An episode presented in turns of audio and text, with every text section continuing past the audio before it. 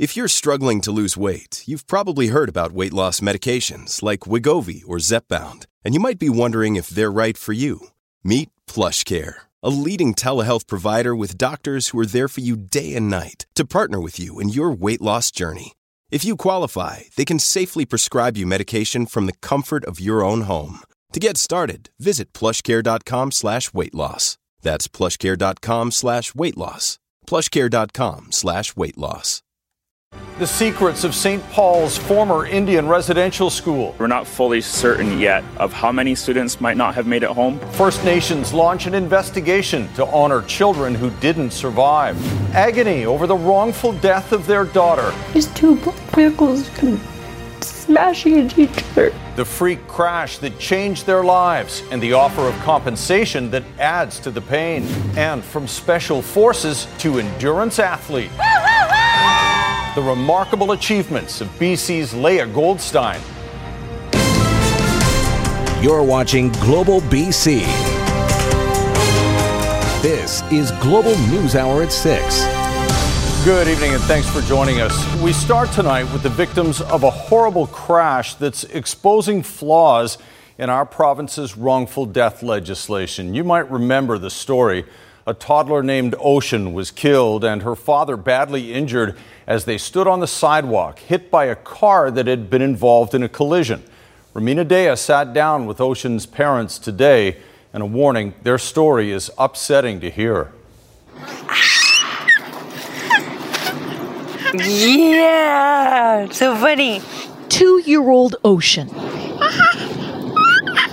was enchanted with the beach. I miss her. I miss waking up to her giggles. I miss her silly antics. The little girl excited to pick mom up after work July sixth. Ocean in her father's arms, waiting to cross the street at the corner of Hornby and Smythe in Vancouver. These two black vehicles come smashing into each other really quickly. Star Joynson across the street watching helplessly as one of the vehicles went flying in the direction of her family. Car went under and the van lifted and then the van flipped like this two or three times and then hit Michael, my daughter. I started screaming, my baby, baby, my partner. I knew she was dead and there was nothing else I could do. Ocean's father, Michael, on the ground, bleeding, gasping for air. And I said, please, I need you. And uh, finally he tried to sit up and I had to pin him to the ground and tell him to stop moving because when shock kicks in, you can't feel that you're broken. And he was just trying to get to his daughter. So they'll go in, they'll pull it apart, and then they'll add um, plates on either side. Michael's arm and leg held together by metal rods. He suffered multiple fractures to his back and clavicle, plus broken ribs, a punctured lung, and lacerations to his kidney, spleen, and liver. The most painful blow to Michael's heart, because his little girl is gone. It is our reality that um, she's not there. She's not going to be there. We're not going to see her walking. We're not going to see her graduate. We're not going to see her Um, achieve her first milestones of actually saying full sentences. None of that is ever going to happen for us, for her. It's all gone that instant. The police investigation into the deadly crash continues. No charges have been laid. The future for Michael and Star, scary. Recovery, employment, housing, nothing is certain right now.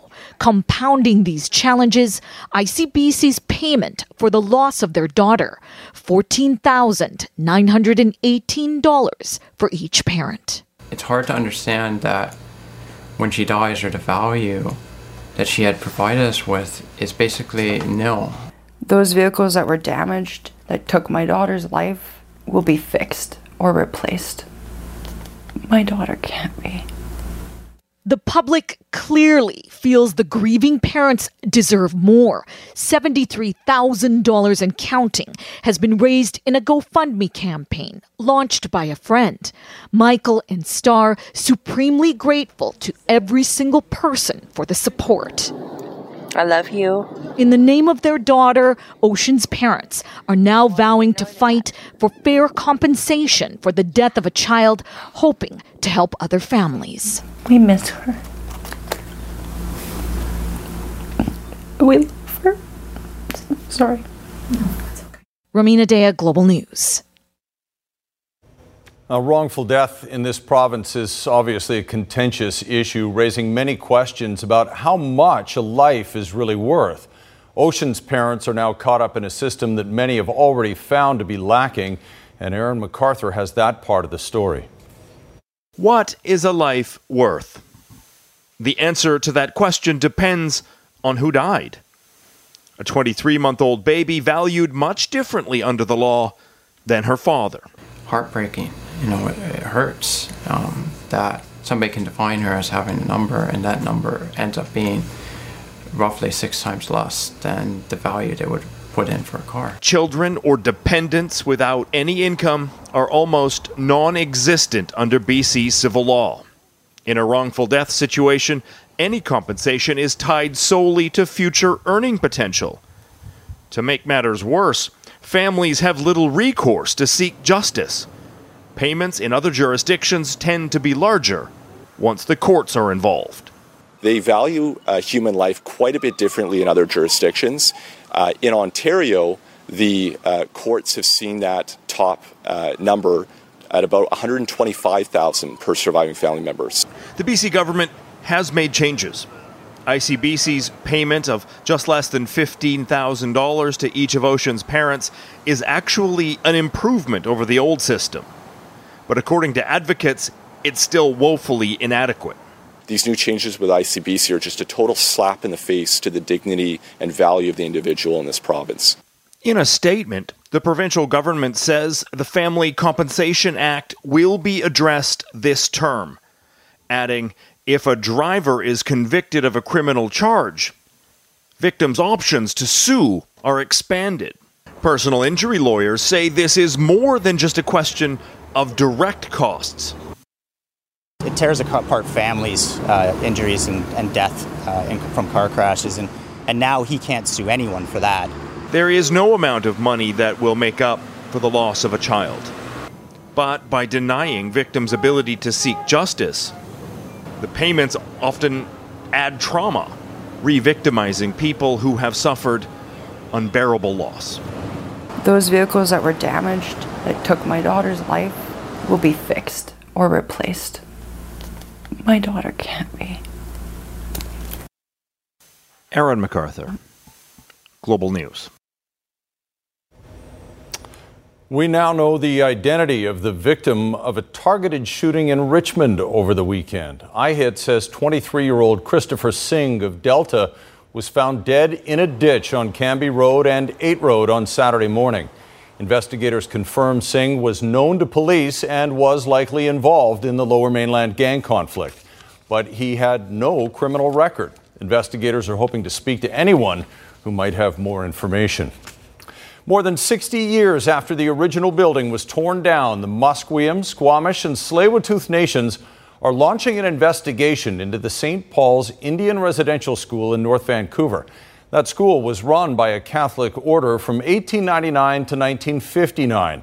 And as Catherine Urquhart reports, the Archdiocese of Vancouver is working with the investigation. But first, a warning, some of the details in this report might be triggering. Saint Paul's was the only Indian residential school in Metro Vancouver. An estimated two thousand Indigenous children were institutionalized at the North Vancouver location between the late eighteen hundreds and nineteen fifty-nine. Public records show twelve unidentified students died while attending, but that number is feared to be higher. We know that based off of the current archival information that we have, that there are a number of children that attended the school uh, that d- did not make it home. Now an investigation is underway into the former residential school.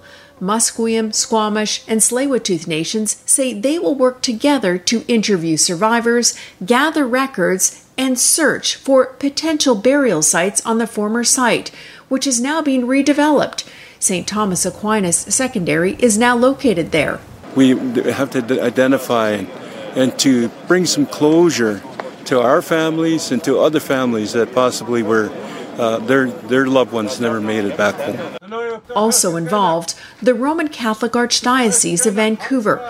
The Catholic Church managed and operated Saint Paul's Residential School and is promising to make all records available and accessible. We have much to learn and act on as we hear from the nations and community members in this journey of truth and reconciliation related to the Church's historic and damaging role with residential schools. News of the investigation into Saint Paul's comes after the suspected remains of two hundred fifteen children were found at the Kamloops Indian Residential School, and after similar discoveries were made near former residential schools in Cranbrook and on Cooper Island. This has been on the mind of our survivors since the discovery at uh, Kamloops Indian Residential School. We're going to work with each and every one of you to get to the truth. While there is no exact timeline for the investigation of Saint Paul's Residential School, it's hoped that it will result in a journey of healing for all survivors. First and foremost, this work is about protecting and helping our survivors. Catherine Urquhart, Global News. And as always, we want you to know there is support for survivors. A twenty-four hour crisis line is available for anyone struggling as a result of their or their family's residential school experience. That number is toll-free, and you can speak in confidence at one eight six six, nine two five, four four one nine. The federal government made a series of announcements today in support of Indigenous communities dealing with the impacts of unmarked grave discoveries at former residential schools. I'm pleased to announce my intention to appoint a special interlocutor to support Indigenous peoples and communities who are working to identify and address unmarked and undocumented graves and burial sites. But I want to give due credit for this idea. It came from Indigenous leaders. With the Justice Minister's proposal, the federal government announced roughly three hundred twenty million dollars in additional funding for initiatives and investments in Indigenous communities. That includes eighty-three million dollars for researching and locating burial sites of children who died in residential schools, and twenty million dollars to build a national monument in Ottawa honoring residential school survivors and their children. Now to COVID nineteen in B C, and hospital numbers are up again today. We have three hundred ninety-five new cases and three thousand two hundred eighty-four active cases. seventy-one people are in hospital, twenty-three patients are in the I C U. Thankfully, we have no new deaths to report today, and we now have seventy point six percent of those twelve and older fully vaccinated. Now, pressure is mounting on U B C to implement stricter COVID nineteen protocols for the fall semester. In a letter, the U B C Faculty Association says students and staff should be required to get vaccinated before returning to campus next month. It also says the school should make masks mandatory in all public indoor spaces. The urging follows the U B C Student Union's request for similar measures to be implemented. The Faculty Association says these protocols would help alleviate the stress and anxiety among students and staff about returning to school with the rise in cases. So Keith Baldry joins us now live to take a closer look at the numbers. And, and Keith, some say uh, they definitely add something to the argument that mandatory mm-hmm. vaccinations and masks in universities would be a good idea. Yes, certainly if you look at who's getting the virus right now in, in predominantly larger numbers, and also in terms of, again, the vaccination rates for the age cohorts who go to post-secondary institutions. So take a look. The numbers have changed since the pandemic began. The number of people over forty now has dropped because of high vaccination numbers, just twenty-four percent of the cases over the weekend. Uh, but thirty-year-olds uh, are starting to increase. But take a look at the twenty-year-olds, thirty-five percent of the cases in recent days. That's an increase of twelve points. over the, what has been the average for months. So again, what we're seeing right now is a fundamental shift in who's getting COVID nineteen. It had been about twenty-two percent of twenty-year-olds for some time. Now it's up to thirty, thirty-five percent. And many of those people, of course, attend post-secondary institutions. Take a look at the vaccination rates. So again, for the same age groups, the, the provincial average is uh, upwards of eighty-two percent. For twenty-year-olds, it's seventy-nine point seven percent. But take a look at the interior, sixty-seven percent. Uh, the thirty-year-olds are actually vaccinated at a lower rate than the twenty-year-olds, and just sixty-five percent in the interior. So again, our vaccination rate story, Chris, tells us that uh, we're having different numbers in different parts of the province. The north and the interior still have very low vaccination rates. I think a strong case can be made, certainly, that post-secondary institutions in the interior and the north in particular should probably argue for mandatory vaccination uh, s- systems because they have so low vaccination rates there amongst the very people who attend post-secondary institutions. The pressure's on to get more people the shots, but we'll see if it mm-hmm. uh, if it comes to that a little bit later. Thanks very much, Keith. A new route for TransLink. Global News goes along for the ride with the new C E O to get his vision for Metro Vancouver mass transit. That's next on. One of the world's most grueling tests of human endurance and the B C woman who beat everyone. That's coming up later. And the electrifying transformation of a vacant lot in the Okanagan and how it could help heal the planet. Those stories a little later, but right now, when the pandemic first struck last year, one of the immediate impacts was a huge drop in the number of people riding transit. While ridership is starting to rebound, TransLink's new C E O admits that getting the system back on the rails is going to be his first major challenge. Jordan Armstrong reports. TransLink's new boss is a details guy. When he steps on a SkyTrain car, he's observing. I'm looking for signage, I'm looking for cleanliness, uh, you know, uh, the, the experience kind of starts with the floor, right? Kevin Quinn has hit the ground running. On the job less than a month, he says he's taken SkyTrain every day. Something that's really surprised me is the, the robustness of the system. The workhorse of the system, though, buses. We need to take a look at our bus frequencies, being sure that we're meeting uh, those travel patterns that are emerging today. Quite frankly, people just aren't traveling the way they were before COVID. Quinn wants TransLink to be transparent with its customers. Give them an explanation for why the schedule changed. It's about trust. That trust is formed by having a, a contract with our customer. It's called a schedule. Quinn comes to Metro Vancouver from Maryland, where he oversaw one of the largest multimodal transit systems in the U S.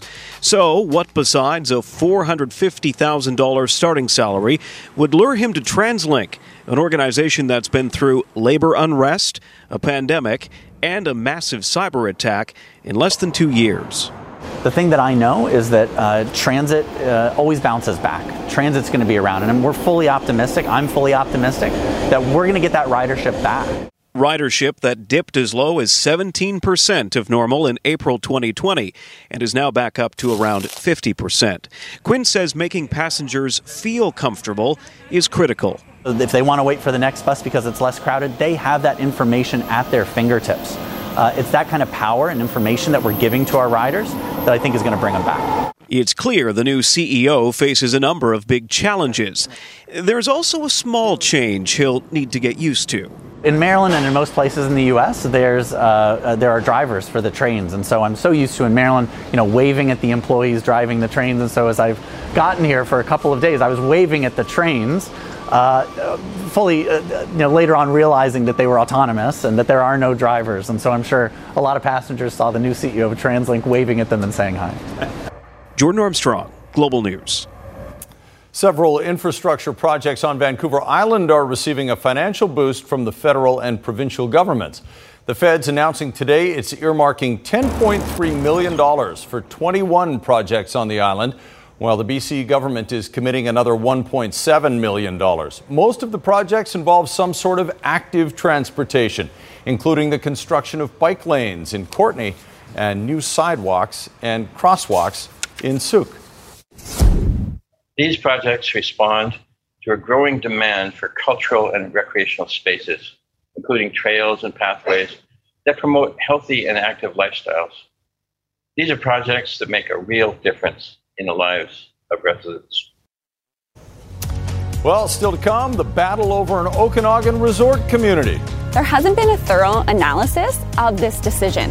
The demand for dream homes puts the developer at odds with those who say it's too much urban sprawl. And a warning about the wildfire situation with another hot, dry spell on the way.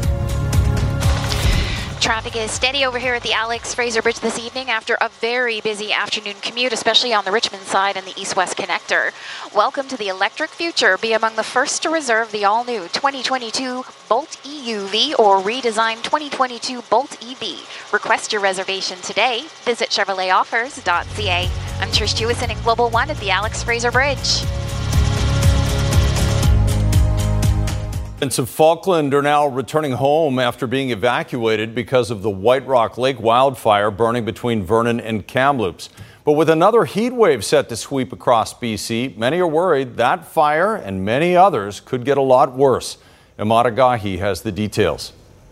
We are standing along Highway ninety-seven, just a handful of kilometers north of Monty Lake, and behind me you could see a little bit of smoke rising from the hills, and behind that is where the White Rock Lake fire has been burning and now sits at fifty-five thousand hectares. Now, we've been here for about five days now and can tell you that activity there is new, and according to some people uh, we've been speaking to that are staffing the check stop, that activity came after a couple of hours of high wind on what has been a hot and dry afternoon. This cloud of smoke is coming from just west of Monty Lake as firefighting activity ramps up on the northern flank of the White Rock Lake fire on Tuesday. According to the B C Wildfire Service, multiple fire guards are being put into place to protect areas northeast, like the community of Pritchard, where some residents are under an evacuation alert. Meanwhile, residents of Falkland are now returning back home for the first time since Thursday night, when the community was evacuated. The order there is downgraded to an alert, so that meant people who have been living on the road can go home, but they will also have to be ready to leave at a moment's notice once again if fire activity picks up. We're trying to run a business, so uh, we have to come back. If we have to leave again, then we go through the same process. I'll just leave most of the stuff in the van. If we have to go again, we'll go. Yeah, but I mean, it's yeah, it's disheartening, but there's nothing you can do. The fires have just been going on for how long? Everybody knows that.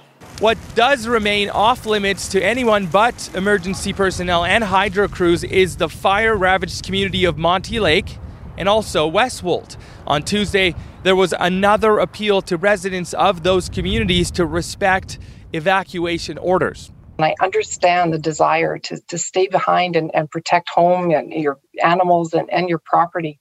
I understand how incredibly disruptive this is. It's just too dangerous to stay behind. What we also heard from provincial officials is confirmation on Tuesday that B C Wildfire Service crews did respond to the White Rock Lake fire within thirty minutes of it being reported to them back on July thirteenth, which is contrary to what residents of the area are saying was a slower response that may have led to its explosion in size.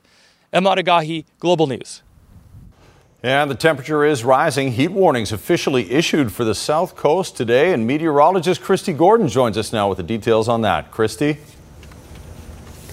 Thanks, Chris. So it's really important that everyone understands that we're in for dang dangerous heat over the next four days. And it's not just the heat during the day that's a concern. It's also the fact that we're going to see very little relief at night. So it doesn't allow your body to cool things down. Now, the heat wave is from Wednesday to Saturday, but the hottest day will be on Thursday when we're expecting, have a look, temperatures with the Humidex level up to forty-one away from the water. And that includes areas like Pitt Meadows. Not only could we see that Humidex value at forty-one during the day, but at night, it may only drop down to twenty-six, twenty-seven with the Humidex values. So we're talking about incredibly hot conditions, that's for sure. Uh, when I come back, we're going to talk about some really unique ways that you can help yourself uh, stay cool. And don't forget, look after yourself and check on anyone that may be vulnerable to the heat, Chris. All right, good advice. Thanks very much, Christy. Some environmental groups are sounding the alarm about a new development in Kelowna. The developer of McKinley Beach is offering a land swap to amend the original community plan and rezone portions of the subdivision. But Global's Travis Lowe explains why critics say the company's offer needs further examination. You should look upon it like the Trojan horse. David Jenkins is imploring Kelowna City Council to be extremely diligent when considering McKinley Beach's latest development proposal. This goes completely in the face of the two thousand forty uh, official community plan, particularly with regard to the protection of the natural environment and climate change. McKinley Beach has applied to the city in order to amend the official community plan, rezone portions of the properties to extend the C D eighteen boundary, and add a park as part of a land swap. They're offering up uh, A L R land in um, compensation for being able to develop uh, about three hundred acres of pristine ponderosa pines and put about eight hundred uh, single-family dwellings on it. City staff have recommended approving the application as the two hundred forty-six acre park designation has a reported land value of eleven million dollars. And the amendments would allow the already approved density at McKinley Beach to be spread out over a larger area. But those who oppose the development worry that not enough research has been done into the application. There hasn't been a thorough analysis of this decision. There hasn't been a thorough analysis of the land swap or the proposed development. The developer for the McKinley Beach proposal declined an on-camera interview. However, they did send Global News a statement outlining the proposal, adding, "We believe this application provides great public benefit to both the McKinley area as well as Kelowna at large." My reaction to that is that it goes against the vision that Kelowna citizens put forth in the official community plan as well as Imagine Kelowna. We've shared our vision. We know what we want. We want uh, more development in our urban centers, and we want to keep away from urban sprawl developments like what's being proposed here at McKinley Beach. Still ahead, dueling diplomacy, how the cases of Meng Wanzhou and Canadian Robert Schellenberg are pushing Canada-China relations to the brink. And unprofessional conduct by a pair of engineers and how it might have contributed to the Mount Polley mine disaster.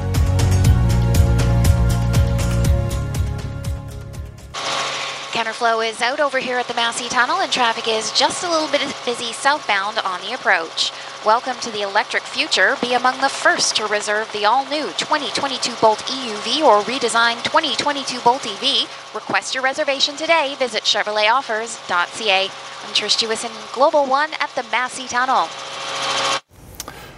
Huawei C F O Meng Wanzhou was back in court in Vancouver as the international stakes over her arrest and potential extradition to the U S go even higher.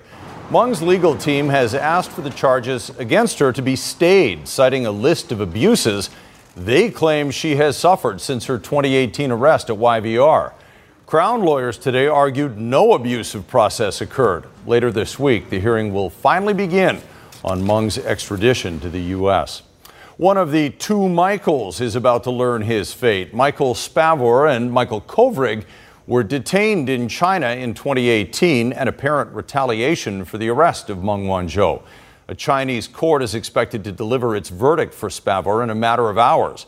Meanwhile, an Abbotsford man detained in China for drug trafficking learned today the appeal of his death sentence, which was upgraded after the Meng Wanzhou detention, has failed. Jeff Semple has the details. For one of the Canadians caught in the political crossfire between Canada and China, comes the worst possible news. Robert Schellenberg, arrested in China for drug trafficking back in twenty fourteen, was initially sentenced to fifteen years in prison, but that was upgraded to a death sentence in January twenty nineteen, just one month after the arrest of Meng Wanzhou in Vancouver at the request of the United States. Now, Schellenberg appealed the decision, but on Tuesday, Canada's ambassador to China said the court upheld the death sentence. Uh, we've expressed our firm opposition to this cruel and unusual punishment. China also revealed one of the two Michaels, Michael Spavor, accused of spying just days after Meng's arrest, will learn his fate on Wednesday. This is a, a highly political case. The timing uh, of all this is uh, obviously linked in my mind to uh, what's happening in Vancouver in relation to Missus Meng. Meng is in the final days of her court hearing. A B C Supreme Court judge will rule later this year on whether to extradite her to the United States. The party has decided to give a message to Canada that now is the time to intervene and send Meng Wanzhou back. In a statement, Schellenberg's family said they remain hopeful that the diplomatic efforts between Canada and China will bring about the best possible outcome for Bob. Schellenberg's fate isn't sealed just yet. His death sentence still needs to be approved by China's Supreme People's Court. A recent review of about fourteen hundred cases involving prisoners on death row in China found their death sentence was upheld about ninety percent of the time. Jeff Semple, Global News, Toronto. Two engineers have been disciplined for unprofessional conduct that seems to have contributed to one of the largest mining disasters in Canadian history. twenty-four million cubic meters of mine waste flooded nearby waterways when a tailings dam gave way at the Mount Polley mine back in August of twenty fourteen. Years later, contamination can still be found in Quesnel Lake. Former engineer Stephen Rice has been fined twenty-five thousand dollars for not properly overseeing the work of a junior engineer. A review panel also found that junior staffer did not properly oversee work on the tailings dam. Laura Fidel's penalty will be decided in the future. A third engineer is also facing discipline. In health matters tonight, Moderna has pledged to start making vaccines here in Canada. Moderna's C E O met with Innovation Minister François-Philippe Champagne in Montreal this morning to sign off on the deal. The company will build a production plant in Canada, although the location and launch date is still unknown. Canada has been criticized for not having the domestic production capacity, leaving us entirely reliant on imported vaccines. Still to come, a woman breaking down barriers. I had to not only be equal to the men, I almost had to be better than the men. A lifetime of proving people wrong leads B C's Leah Goldstein to conquer one of the world's most grueling challenges. And the company on a zero-emission mission, setting up shop in Kelowna. Here is the Wines of B C question of the day. British Columbia is home to many varieties of grapes. How many types are grown here?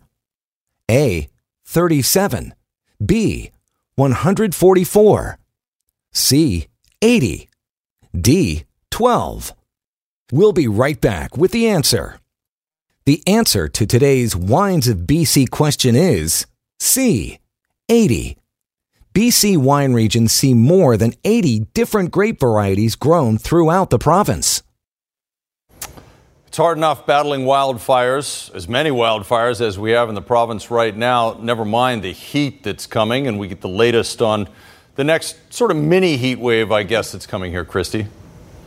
Mm-hmm.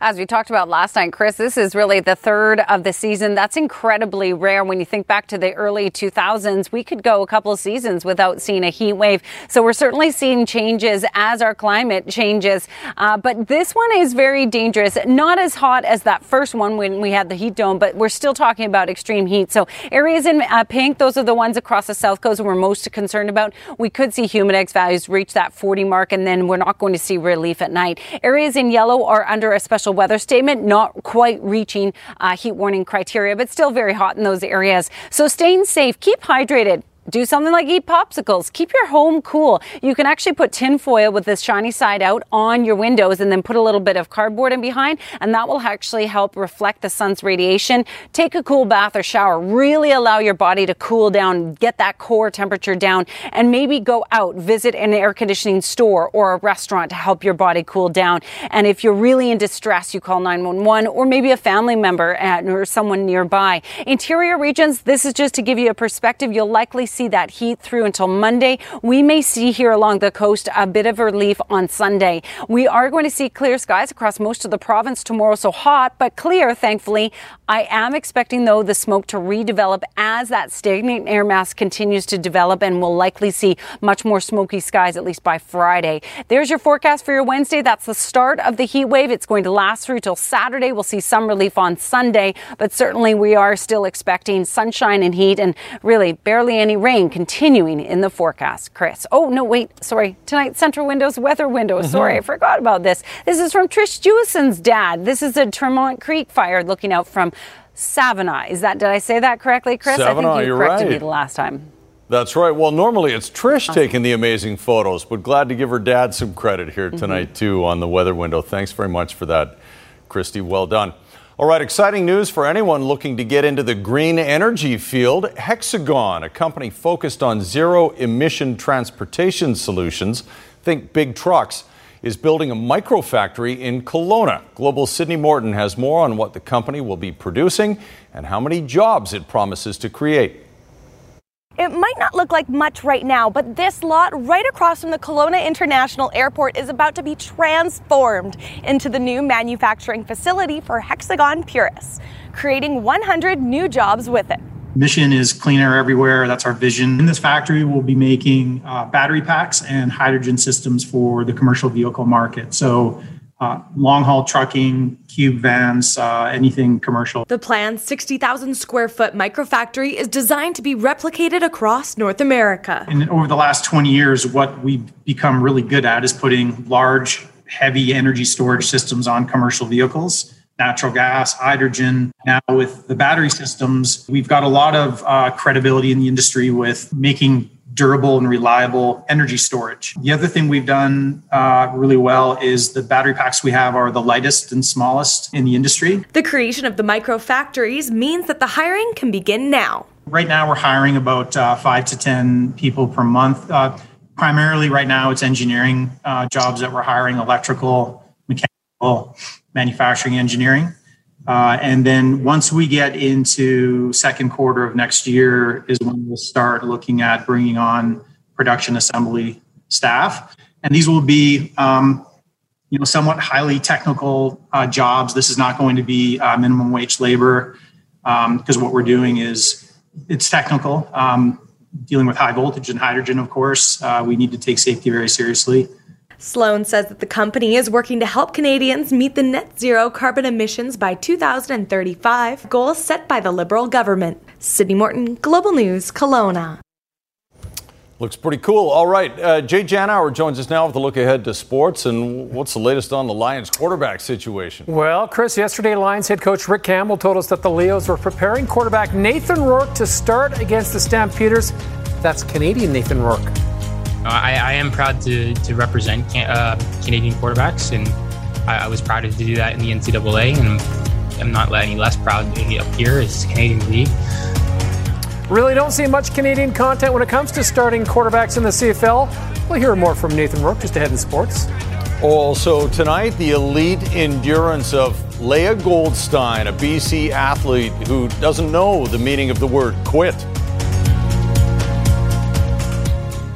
All right, Jay Janauer is back with sports. A lot of great Canadians in the C F L, not many at quarterback. Well, we've got one here in B C. Yeah, Thanks, we... Chris. Yesterday, B C Lions coach Rick Campbell told us that the Lions plan on starting Nathan Rourke this week against the Stampeders. It's another tall task for the rookie quarterback who had his moments, good and bad, in Regina last week. We had assumed Michael Riley would be starting off the opening drive for the B C Lions, but no, it's the rookie, the backup Nathan Rourke. There will be no assumptions this week who's starting for the B C Lions, not with Rick Campbell's disclosure on Monday that the Lions will practice this week, planning to have Nathan Rourke start against the Calgary Stampeders. Last week in Regina, Rourke was thrown into the fire when Michael Riley couldn't start, making your C F L and professional football debut at a sold-out Mosaic Stadium not the easiest thing to do. But Rourke rebounded nicely after some early stumbles that included that pick six. Yeah, I mean, the, the first quarter and parts of the second quarter, I kind of still have a bitter taste in my mouth. And that's just motivation, knowing that the the organization and the team still believes in me um, and they know that what I'm capable of. And and uh, I'm really just focused on, on helping this team win uh, on Thursday. You know, for a guy that was... Um You know, when you're in that environment and you're down as much as we were down, that's a pretty tough place to be in when it's your first go round. So I actually was quite um, proud of him. And it's I think it's a good, good sign of things to come that if he can operate in that type of environment with the score the way it was, that um, there's every reason to believe it's only going to get better when we we operate better as a football team than the first half of that game. He showed the traits that he showed us in, in training camp and in practice. He's a he's a fiery competitor. Um, he's athletic. Uh, he understands what we're trying to do on offense. And don't forget, he's just twenty-three years old and also happens to be a Canadian quarterback who was born in Victoria. You know, I, I am proud to to represent can, uh, Canadian quarterbacks, and I, I was proud to do that in the N C double A, and I'm not any less proud to be up here. It's Canadian League. Um, you know, I watched the Lions growing up. I'm honored to be a part of that. Um, but at the end of the day, I just want to play football, and I, uh, I, I, I, I want to help this team win. Lionel Messi arrived in Paris today, passed his medical, and is officially a member of Paris Saint-Germain. P S G signing him to a two-year, twenty-five million pound a year contract. That's just over forty-three million Canadian a year. There's also an option for a third year. Signing bonus is also coming in at twenty-five million pounds. He's going to wear jersey number thirty and will train with his new side tomorrow. Five-time champion Rafael Nadal is withdrawn from the National Bank Open tennis tournament due to a foot injury. Rain halted afternoon action for a bit this afternoon. Bianca Andreescu just finished her match. She wins her second-round match, was pushed to three sets. It was a tough opening day for Vasek Pospisil and Leila Annie Fernandez on Monday. Both dropped their matches.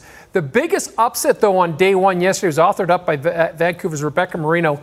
She uh, took down world number twenty-six, Madison Keys of the United States, and she did it in straight sets. Was impressed by the thirty-year-old Marino. Remember, she retired for five years. Dealt with some mental health issues. Unfortunately, she lost her father. And then twenty nineteen comes around. She suffers a serious foot injury. And then COVID last year, and not much tennis was being played. She looked good yesterday. Very confident. Wonderful start. Was a good start for Rebecca Marino with the break. Up four two. Watch the uh, big forehand here. She's going to get on top of it. Keys can't return it. Rebecca Marino, and she was off and running in the opening set. She took it six three last night. She had never made it into the second round of the Canadian Championship, or the National Bank Open, which used to be the Rogers Cup. But she's off to the second round this time around. Great to see. Her victory over Madison Keys, just her third career win over a top thirty player, and first since twenty eleven. Rebecca Marino off to the second round. She's going to play tomorrow against thirty-one ranked Paula Badoa of Spain. Blue Jays are down in Anaheim for a twin bill tonight. Begin the uh, night three games out of a wild card. They dropped the first game of the doubleheader six three. They're going to get back on the diamond at seven p.m. Good luck tonight, guys. Have a great game. One of the all-time greats passing away, Tony Esposito has died after battling pancreatic cancer. He's the Blackhawks' all-time leader in wins, four hundred eighteen shutouts at seventy-four. He played all but one of his sixteen N H L seasons in Chicago. The other season that he played was right here in Vancouver with the Canucks. Such an iconic mask. Tony Esposito was seventy-eight years old. Loved watching him as a kid. Loved it. Great ambassador for mm-hmm. hockey, too. He was. Chicago loved him. All right, thanks very much, Jay. So, you think you're tough? You haven't met Leah Goldstein. That's next. This is B C with Jay Durant, brought to you in part by FortisBC, B C's energy solutions provider. A Vernon woman is rewriting the book about what it takes to overcome adversity. Leah Goldstein has been a champion since she was a little girl. But as Jay Durant shows us in tonight's edition of This Is B C, she had to draw on all of her strength and experience to survive and win one of the toughest races in the world. It's one of the hardest endurance bike races on the planet. And this summer, Vernon's Leah Goldstein became the first woman to win it. But she almost didn't make it. To understand how she survived the race across America, you have to know how she became so tough. Goldstein was a world kickboxing champ at age seventeen. That was a start. Her family roots took her back to Israel, where she worked in the military special forces unit. The main lieutenant, he comes up to me, whispers in my ear, you know, one tear, and then he kicks me out.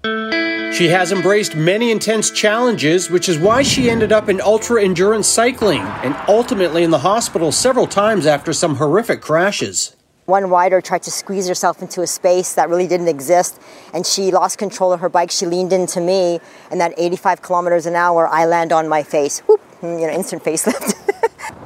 So after everything she's been through, an eleven-day bike ride across America should be no problem until temperatures hit forty-five degrees Celsius. When I went to do a clothes change, my back was all blistered, and it, that was the intensity of the heat. I got burnt right through my jersey. We were worried, like we were scared of what... And then just under two kilometers from the finish line, she collapsed. So got her checked out. All of a sudden, my heart rate shot up to like two hundred. I was hyperventilating, and my body just shut down. But Goldstein finished, placing first overall.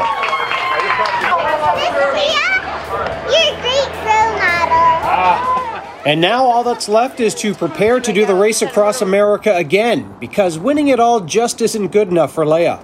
It was great that I won, but the, the time of eleven days, it's, it's, a, it's a good, but it's not great. It was not what I had trained for. I had trained for a ten-day finish, right? So that's what I'm after. We're going to go after that ten-day finish. Jay Durant, Global News. Never satisfied. I love that. Well done, Leah. And if you know someone who has a great story to tell, or something that's unique to B C you want to share, just email your ideas to Jay at this is b c at global news dot c a. Whew, she's tough. Almost as tough as Christy Gordon, raising a couple of boys at home. All right, last word on yes, weather. Yes, exactly. So uh, the heat is here to stay for the next four days, and we were going to see very little relief at night. Um, hopefully no blistered backs like she had. Make sure you're wearing your sunscreen, drinking your water, and just stay in the shade. Really important to keep yourself cool.